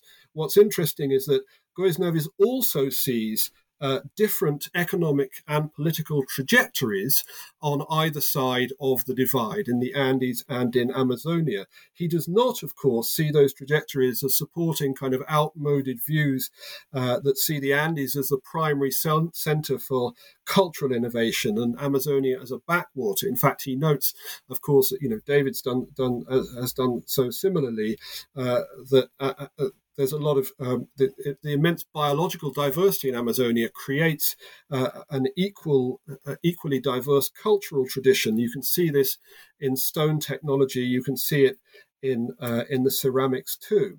Uh, but nevertheless, Goes Neves broadly concludes that, uh, and I'm actually quoting here, the distinct economic demographic and political trajectories that unfolded in the highlands and the eastern lowlands were likely determined by contrast between the ecologically diversified and productive environments in the lowland tropics and the very very different conditions in the Andes. And the both the linguistic chapters and the genetic chapters in this section too do seem to point to uh, uh, uh, the distinctive nature of Andean populations vis-a-vis Amazonian populations and vice versa. So that our two geneticists here, Fabricio Santos, writing on genetic diversity patterns in the Andes and Amazonia, and Chiara Barbieri, talking about genetic exchanges in the highland lowland transition environments themselves in South America, uh, make the make the, the, the point that um, uh, Andean populations are genetically distinct. They are genetically distinct from populations of adjacent regions in South America. And similarly, uh, on a linguistic level, uh, there, there, there is linguistic consensus that there are such things as Andean languages that share specific characteristics. They are distinct from Amazonian languages that, that share other characteristics, and that few languages seem to have crossed that barrier. There are some interesting, uh, intriguing potential exceptions to that, but by and large, uh, Paul drew up a very impressive suite of maps for the volume. And uh, if you look at the linguistic maps, they do appear to show that Andean languages remain uh, by and large limited to the highlands, with some exceptions. I've said some late late exceptions, while Amazonian languages remain limited to the uh, to, to the to the, the, the lowlands. Uh, of course, there are many kind of subtleties in there. Uh, the second linguistic chapter after Paul's by Rik van Gijn and Peter, Peter Muysken, Highland Lowland Relations: A Linguistic View, makes the case that even within Amazonia, it's more complex than it looks. They they argue that there's a southern uh, kind of upper Amazonian cluster and, and, a northern uh, upper Amazonian cluster. But by and large, there again, we can see that there does seem to be a linguistic divide. Now, one can make of this what one wishes, but uh, you know, I, I, I'm coming to it to some extent from the outside as a historian. Uh, of more recent times uh, would say, well, if if the populations of the Andes are genetically distinct, and if they speak languages that are distinct from the languages of Amazonia, that would appear to me to uh, reinforce the notion of a separation and a differentiation uh, proceeding over a long period of time. Uh, it, it's it, as Paul as Paul pointed out earlier, it, it's really about uh, the intensity of interactions among peoples within the Andes, the intensity of interactions among peoples in Amazonia, and the lesser intensity of interactions between those two groups.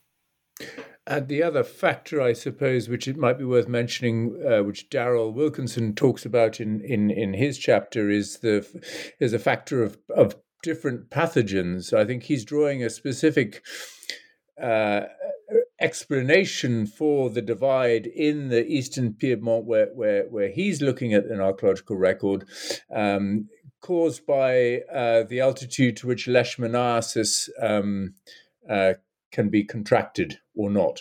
And so there are different uh, diseases which people suffered from in Amazonia as opposed to the Andes, and people had different resistances to those diseases, and therefore.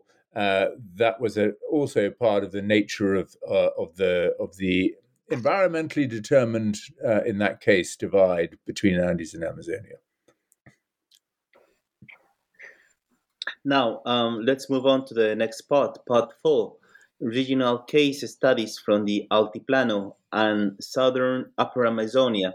Uh, what are the main uh, ideas presented in this uh, fourth part? Yeah, um, this section is is interesting in that we were as we were structuring the book, um, and as case studies were getting more more detailed uh, from some of the authors, it it became clear that this particular region, so the Altiplano and the sort of the hint, the Amazonian and the, the, bordering regions of Amazonia, southern Upper Amazonia, uh, were throwing up a number of cases, and so two particularly two authors from linguistics focused on case studies in this specific part of the Andes Amazonian divide, and uh, and two authors from archaeology did as well. So it felt like it was a good uh, way to bring them together uh, was to put them all into this sort of same regional package as well in, in this part of the book. Um, in the, I'll speak briefly to the the two uh, linguistics chapters there, and they're what's good about them also is that they they it's nice they give a window a bit into the types of language data and the methods that linguists use, which are generally not really very well understood uh, outside linguistics for obvious reasons. They can be fairly technical, um, but Willem Adelaar's take. I mean, Willem is also one of these few people who, who really has looked at across at languages on both sides, you know, at data uh, on both sides of the Andean uh, Andes Amazonian divide. He's fundamentally an Andeanist, but he has worked very heavily also on uh, on languages uh, in interaction with uh, Amazonian with uh, languages of Amazonia in interaction with Andean ones. Now, this case is a sort of long very important uh, case, he talks about the question of whether there is a connection between uh, the Puquina language uh, spoken in the Altiplano today, in fact, now extinct in the Altiplano, uh, and whether th- there have been proposals that this might be an Arawak language. So, this is a language that's also often put forward as the most probable main language uh, of the Tiwanaku Middle Horizon. Uh, and the question here would be is it actually this is, this is the real issue is it an arawak language? Is it a member of the arawak language family? In which case we would have a major highland andean language actually having its deepest origins in amazonia. Um, so he goes through a lot of the detail of the data and effectively the result is is relatively faint. It's it's pretty hard. The problem with Puquina is we have so little to go on because the language has gone extinct.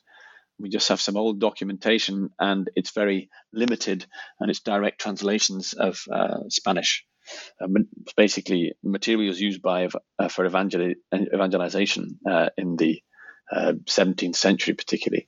So we have very little to go on, and it's not really clear enough. Uh, it's the relationship would be so far back with Arawak. Uh, so it's it's not particularly convincing, but other disciplines have sort of seized upon it, also with proposals for connections between raised field agriculture, for example, between um, the between the Altiplano and the adjacent uh, parts of Amazonia. Uh, but really, it's it comes out with nothing very conclusive. Uh, and and the next chapter, also uh, by Roberto Zariquiey, also looks at some sort of old and generally now abandoned and outdated hypotheses uh, about potential links between uh, languages of Amazonia uh, and the Andes.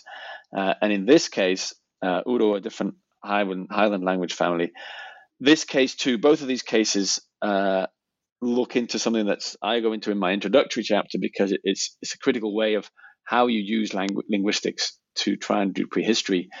The question is, do you can see signals of languages that have a common origin and then expand it into a family, or you can see so divergence processes, or you can see in language in linguistics evidence of convergence processes.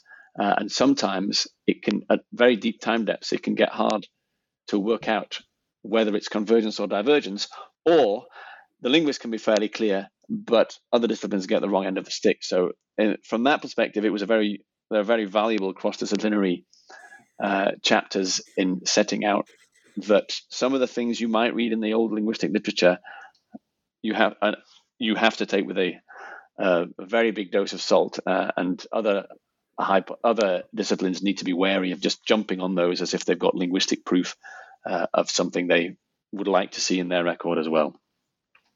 Uh, as for two archaeology chapters, I think I'd probably better hand over to to David. Uh, if he has any comments on yeah, those well. I, I already mentioned uh, Heiko uh, contribution earlier. Um, both these chapters are about the Llanos de Mojos, which is a, an, a, an area of Bolivia, um, and I suppose it's it's important in many ways. The first thing is that it, it emphasizes uh, the uh, point we were making earlier about the huge ecological diversity within Amazonia. Amazonia itself is is is immense, uh, as I as I said earlier. I mean, it's a, the area of Western Europe, so it's no surprising.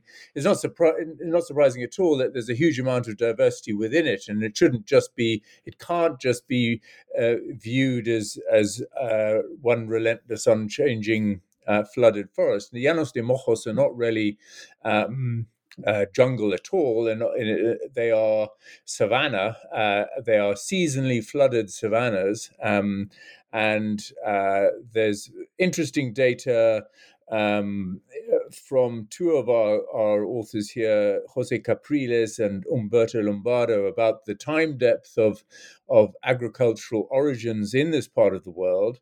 Um, but Heiko Prümers' chapter, I think, is striking for the reasons which I mentioned earlier, in that he's one of the few people who's got very great experience on both sides, archaeological experience on both sides of the divide. And the message he, he chooses to emphasize in his chapter is that there is very little that he can see in the archaeological record in the Llanos de Mojos, which is a, a complex Amazonian archaeological record, but doesn't show very much interaction with an equally complex Andean archaeological record uh, in the immediate uh, uh, hinterlands of, of southern Peru.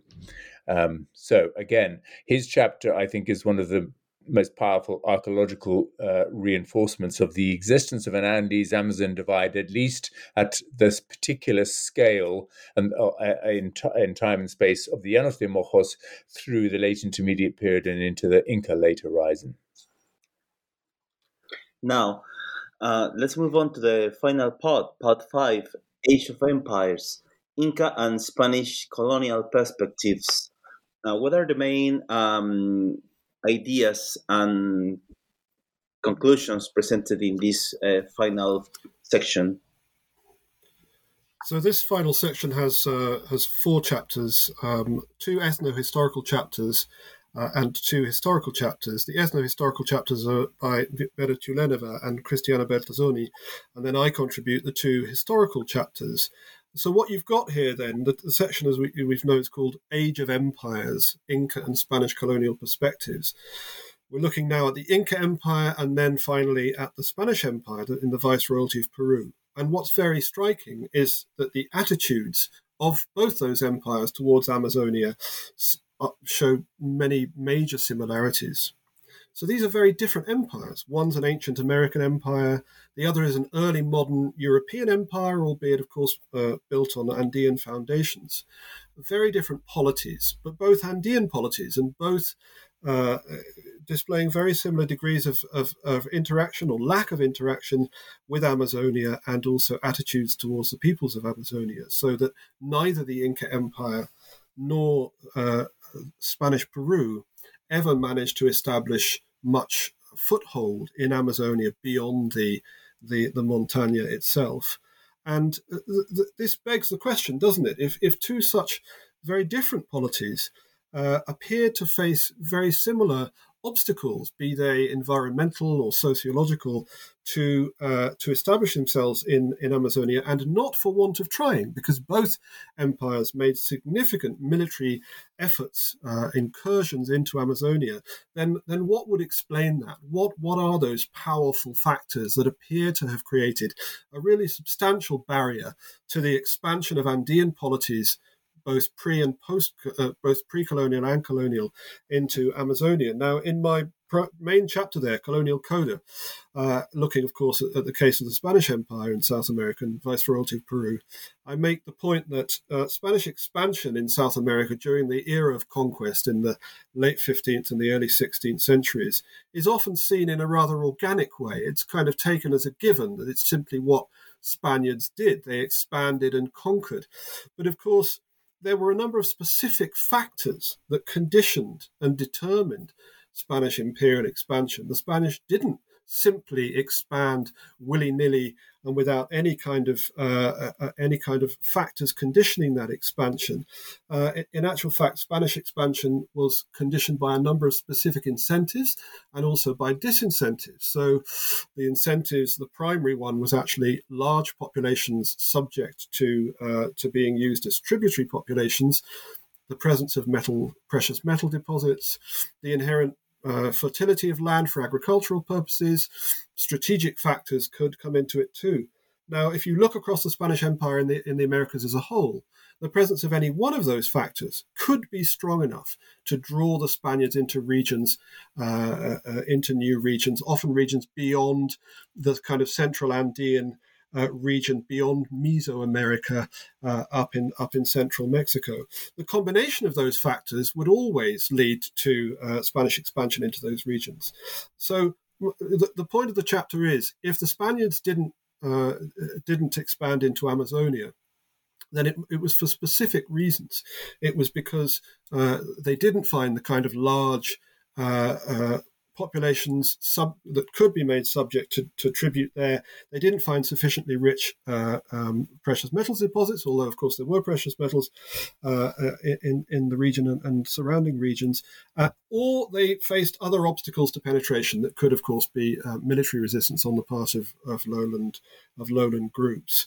But overall, then, that, that section, what it really does is underscore the fact that certainly by late prehistory, if not earlier, and certainly during the colonial era, the Andes Amazonia divide was a reality. It was a lived experience. Few Spaniards lived beyond the frontier. There were no Spanish colonial provinces established beyond the Montaña. There were no Spanish colonial towns established uh, beyond the, the line of the Montaña. The only presence was that of missions and uh, these involved very small numbers of Europeans, for all that they had uh, large impacts on on, uh, on on local groups in Amazonia, uh, and they were understood explicitly as frontier institutions. Missions were frontier institutions, and in themselves speak to the fact that uh, there was the perception that there was a real frontier there.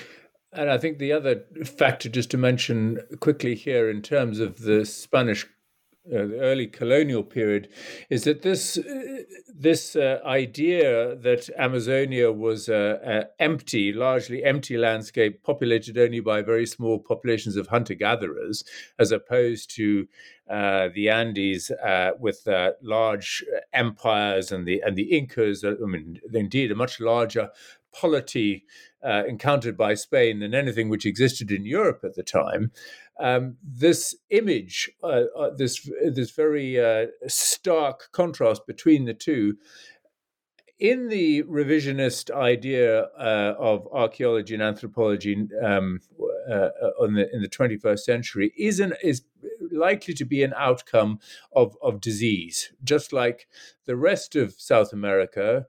Europeans, the old world, brought with it old world pathogens which had a catastrophic effect on, on, on people because they had no resistance to it.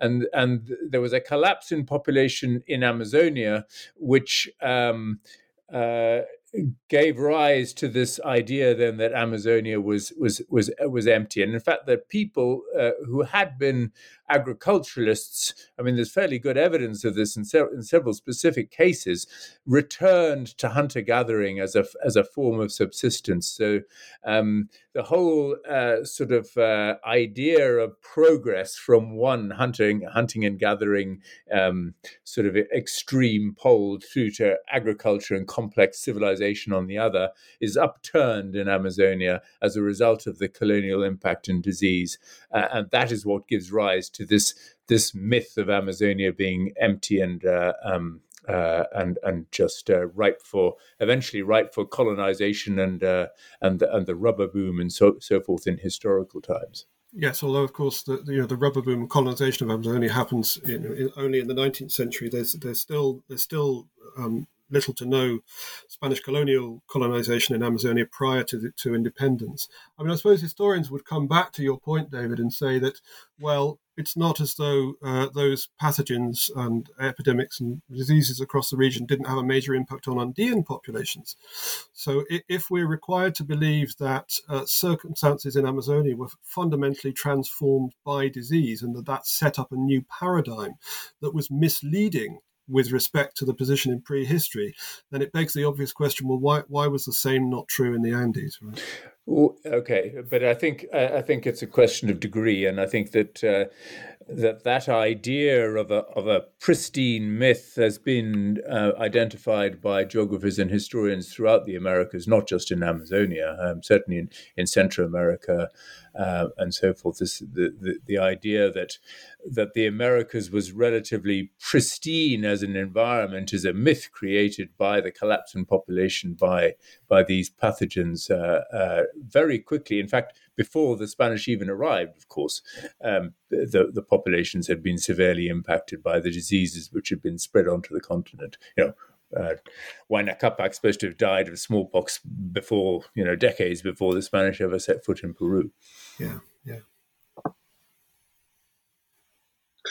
Um, now, um, there is a, a, conclusion, a final uh, conclusion in um, in the book entitled "The Andes Amazonia Divide: Myth and Reality." Um, what are the main um, ideas uh, provided in this uh, in this conclusion? I don't know whether my co-editors would like to take that. Well, I think a lot of this was was was was your crafting, as you put it, uh, Adrian. Maybe you should uh, you, you, should. Uh... Oh, I'm happy to uh, to yeah. have a, a, my quick perspective. Well, while Adrian thinks on his feet. Um, yeah, one of the one of the big things that we we talk about uh, repeatedly, and you know, the book is organized chronologically, uh, and that this idea of whether there was an Andes Amazonia divide seems to sharpen through time. Certainly, right at the end, it seems to be at its clearest, even in how. I mean, I particularly liked Adrian's phrase, you know, it was a lived experience. It really was a lived, real experience uh, uh, by the certainly by the time when we know most, which is in a historical period. Um, and I also uh, it, it came across another another questions here is that, of course, this divide does not have to have been stable through time. It may have been increasing through time, but also that's even true of the environments. I mean, David has also mentioned that climate change was going on you know, the, this the, the Llanos de Mojos are savanna. Uh, savanna and rainforest fluctuated significantly uh, over the, the, the, long, you know, the, over the time of time frame of human settlement anyway. So obviously things are going to be changing through time. So we try and draw some conclusions also about how seriously how how stark the Andes Amazonia, Andes Amazonia divide was through time. That certainly could have changed. Um, uh, and we also look, we also summarize some of the differences between the disciplines, having gone through, like Adrian said, you know, there are, in anthropology, there seems to be much more skepticism that the, the divide was real than, than in some of the other disciplines. Um, Yes, again, I, think, we, we, I think I think I think largely the conclusion um, that, that I, I drew from the chapters once the, the, once the volume had come together, and, and one that I found somewhat surprising, was that geneticists seem to agree. I mean, I've mentioned this before. Geneticists seem to agree that uh, Andean populations are genetically distinct from neighboring populations in South America. Linguists seem to agree pretty clearly that the languages of the Andes can be grouped into a group called Andean languages that are distinct from languages in other parts of of, uh, uh, of South America. And uh, archaeologists, um, too, seem to recognize that whatever the, the kind of relative balance of power, as it were, or the the different, the controversial uh, topic of the kind of the size and scale and of polities, the, the the the overall populations of polities in Andes and Amazonia, those kinds of things, even the very construction of monumental architecture and all those all, all those kinds of topics, whatever the nature of those those issues. Um, you seem to have a distinct archaeological tradition in the Andes and a distinct archaeological tradition in, in Amazonia. So that even in a region like the Llanos de which not only has a lot of archaeology, as David pointed out earlier, but it's adjacent to the Altiplano, where some of the most celebrated Andean civilizations, including notably Tiwanaku, have flourished. And yet, there seems to have been little, even to no, uh, interaction between those two regions. It's, it seems to me to be very striking. So well, no interaction, but, but, but, but uh, just sorry to chip in there, Adrian. I mean, I, I, mean, I guess this goes to the point which we've all emphasised from the beginning. There's always interaction, and they're very important interactions of raw materials and luxury goods and so forth. But no, but no meaningful interaction, to use your the word you you used earlier. Yeah, yeah. The the, re- the reason I, I pushed my language there somewhat is is thinking of Heiko Prümers' chapter in which he makes this extra. It, it was one of those kind of kind of astonishing moments for me when I first read his chapter, in which he makes the point that there is no Inca, there's, there's no uh, Inca archaeology, no single artifact, and in fact that the, the total number of artifacts discovered from, from the Andes in uh, in archaeological contexts in the Llanos de Mojos is minuscule. I think off the top of my head, it's it's kind of one kilo or two kilos of stones uh, that have been recovered from from uh, in total. Uh, it, I think he says at one point it could have been brought into the region from the Andes in a single backpack, basically. Um, in other words, you know, th- this is actually quite a stark archaeological divide, albeit clearly uh, that's not to say there was no interaction, but for there to be no material culture crossing the divide, it seems very, very striking. So, you know, by, by late prehistory, for me, the fact that the genetics is different, the fact that languages are different, this does seem to suggest a separation uh, leading to a differentiation proceeding over a very long period of time. Now, the, the, the big discipline arguing that, that none of that is right, uh, or, or that, that that that position is far too simplistic or, or, or exaggerated is anthropology, and this poses interesting questions as to why anthropology uh, would see these issues uh, differently. Not only our contrib- contributors here, but Bruce Mannheim, a very eminent anthropologist and linguist, and an Andeanist to boot. Uh, he he too at the conference in back in Leipzig, um, you know, said, "I hope this will be the." I'm very happy that this uh, this um, conference is being organised, but I hope it'll be the last of its kind. You know, we don't need to be talking about these issues anymore. Uh, so, so uh, that that was the, what what came to. To, to strike me most about about the volume as a whole, and those are the kinds of issues that we explore in the conclusion. Well, Dr. Pearce, Dr. Beresford Jones, Dr. Heggarty, we've taken up a lot of your time. Mm, before we end our interview, I wonder if you could tell us about what research projects you are working on now. I think uh, just before we conclude, I think uh, all three of us wanted to note that the book is dedicated to two people uh, John Hemming and uh, Tom Zuidema. Now, I've mentioned Tom Zuidema uh, already, uh, an eminent anthropologist and ethnohistorian known particularly for work on the Incas and the ceques system in Cuzco from the 1960s onwards, but actually somebody who took a much broader view and in his chapter contribution to the book is able to tease out some really intriguing parallels uh, uh, uh, uh and and similarities between societies uh, not only on either side of the divide but very far on either side of the divide. Um, and that's important to note I think to, to, to just mention John Hemming, I'll pass over to Paul. Yes, I just wanted to uh, put a little anecdote in there, uh, just because, um, in fact, John Hemming gave a talk uh, actually at the meeting. He took part in the meeting and he gave a, a, sort of special invited talk on the on El Dorado or the El Dorado myths. Uh, again, the Amazonia as seen from the highlands. Uh, unfortunately, he had to compete with Germany playing in the World Cup uh, exactly the time we mistimed his talk. So, uh, but um, I wanted to mention him particularly because, again, uh, he really did span the Andes and Amazonia. He's an author of a number of really significant major works on the uh, indigenous populations of Amazonia.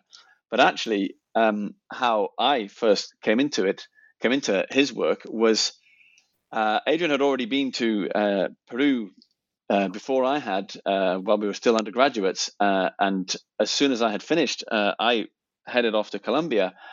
And Adrian insisted I read Conquest of the Incas by John Hemming.